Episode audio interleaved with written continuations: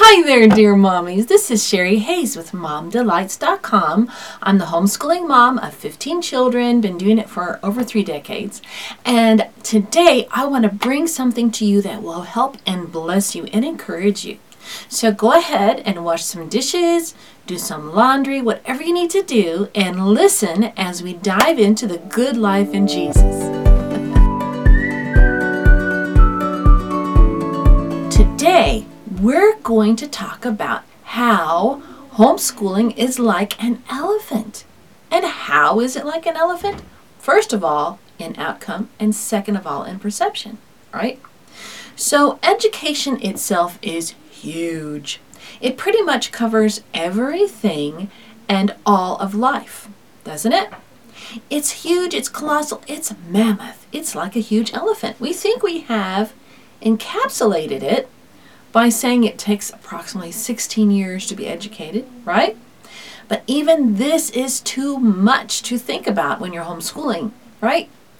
Because we actually get overwhelmed when we think, I've got 12 years plus, right?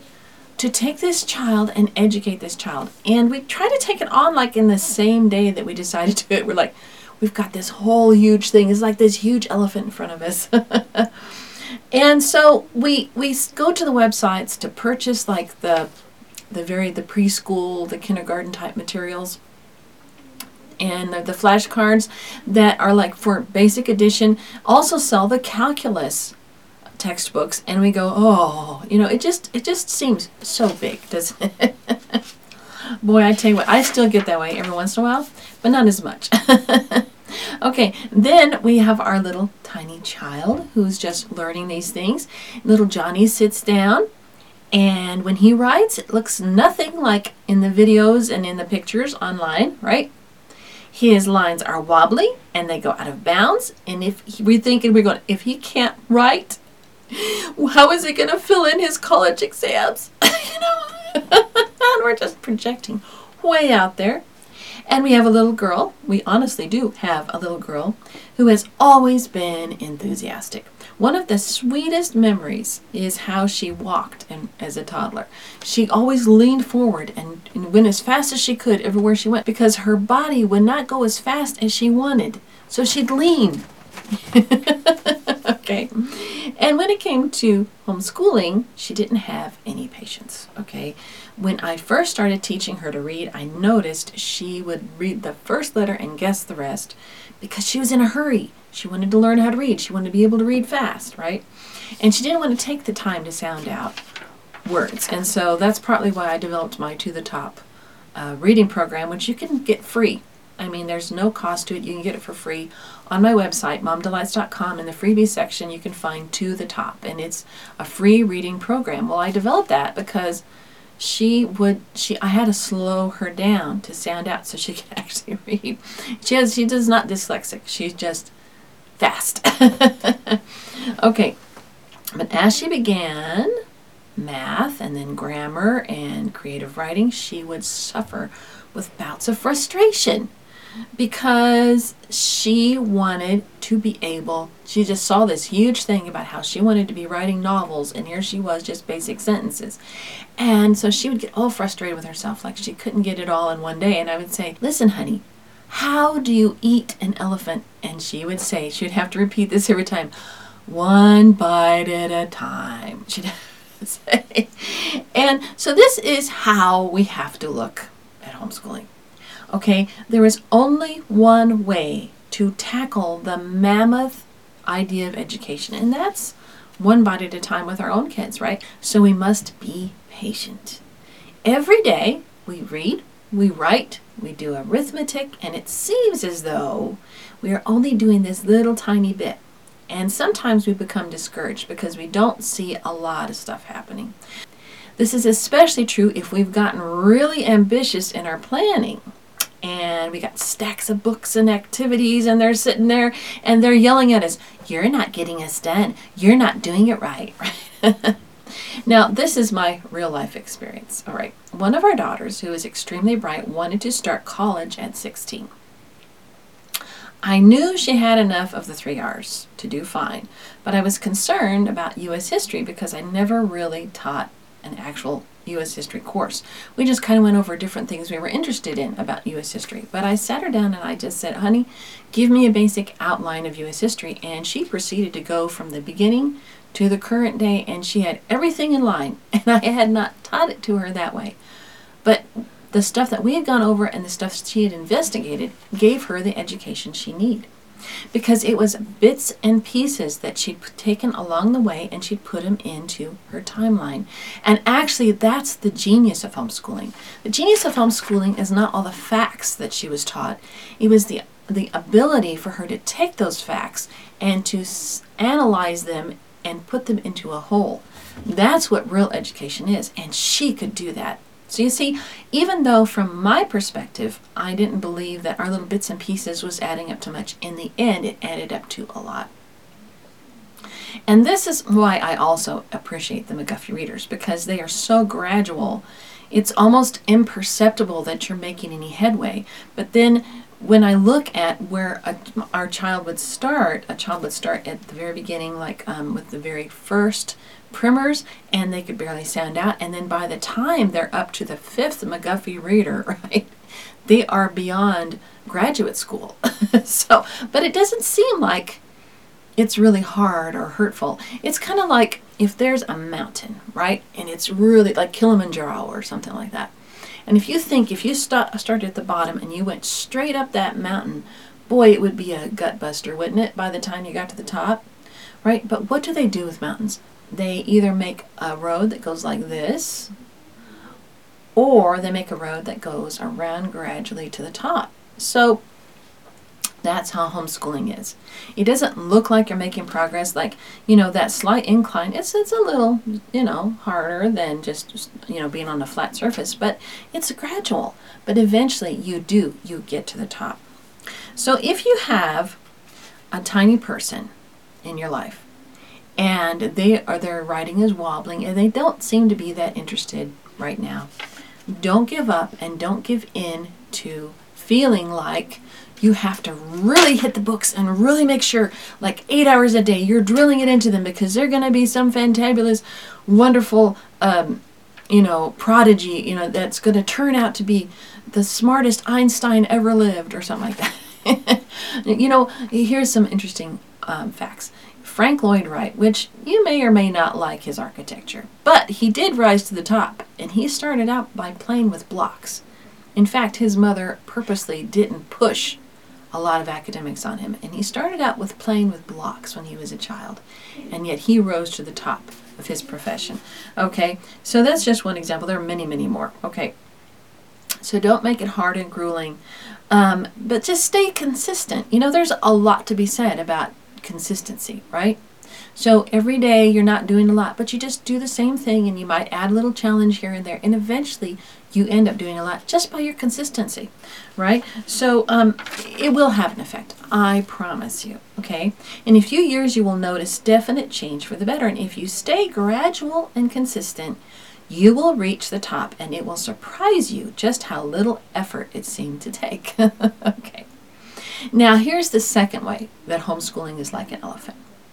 Okay, and that's in the way we perceive homeschooling. Now, you know, there's an old fable. I don't know how old it is, but it's been around a long time, where some blind men came up to an elephant, and each one was, you know, they were blind, so they were feeling around. Each one had a different part of the elephant, and they described. Someone would ask them, "What is an elephant like?" And the one who had his arm around the, the one of the legs said, "Oh, it's like a thick, heavy tree."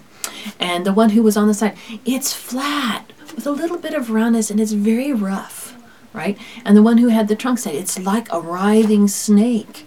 Right? And so they each have a different perception of what an elephant is like because they're not looking at the whole elephant. Right? They can't see it. So homeschoolers and it can look at education the same way. Okay, there are so many different perspectives on what education should look like. You know, there's the idea that, you know, you, you should use textbooks because then they'll prepare be prepared for college in that system. Another person would say, oh no, don't ever use a textbook. Only, only ever use real books, living books, and don't ever touch a textbook in your life. And, you know, I've been there before, so shh. and uh, you can only use real books and someone would say no don't even just let your child go roam free and and don't ever tell them what to do and another person will say you got to spend almost all day outside that's what you got to do that's the right way to do homeschooling and then there's so many other different ways that you can homeschool. Oh, it's all, you know, you got to have some Latin. You got to have some Greek in there. You got to study the ancient stuff. That's how you do it. And that's the, that's the lost tools of learning right there. Okay, so we got everything roaming around. And you, as a homeschooler, you're trying to make some decisions. You're trying to figure it out. That's what the blind men are doing. I'm sorry, but we all have our little blind spots, don't we? So I'm used to doing this. This what what works for me. No, this worked for me. No, this worked for. And you know what? Actually, combining all those things together actually probably will give you a more complete home education for your children, right? So maybe you use a textbook, maybe you use a lot of living books, maybe you go outside a lot, um, maybe um, you know you, you put some Latin and some Greek in there, and maybe even talk about the Iliad or something like that. But you put it all together and you enjoy all of it. And you know what? You're so free and you're having such a great time that your kids are getting this huge elephant education as compared to a trunk or a, a, trunk or a leg or a side or a tail. You know, they're going to get the whole picture, right? And so that's the that's the best way to homeschool is just to take the whole picture. Now, let me give you an example. And I know you didn't realize this, but you were homeschooled. Mm-hmm. Even if you went to public school, you were homeschooled too. We're going to specifically talk about um, how people learn to drive. Okay, so in America, currently, I don't know, maybe in your country it's different, but in America, this is how it goes. Okay, the government department that heads, uh, you know, driving, they provide books. And in this booklet, it basically lays out all the different rules and laws for driving, right? And before you can get a permit to actually get in a car and drive, you have to have read all these things and understand them and take a test that shows that you have comprehended these laws.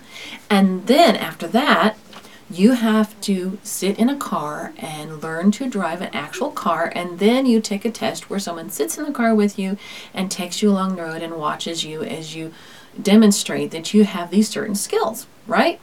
Now that is the end game. The end game is to have someone test you so that you can get that license and drive legally but i got to tell you getting from the book to the test that route between those two is totally up to you, isn't it?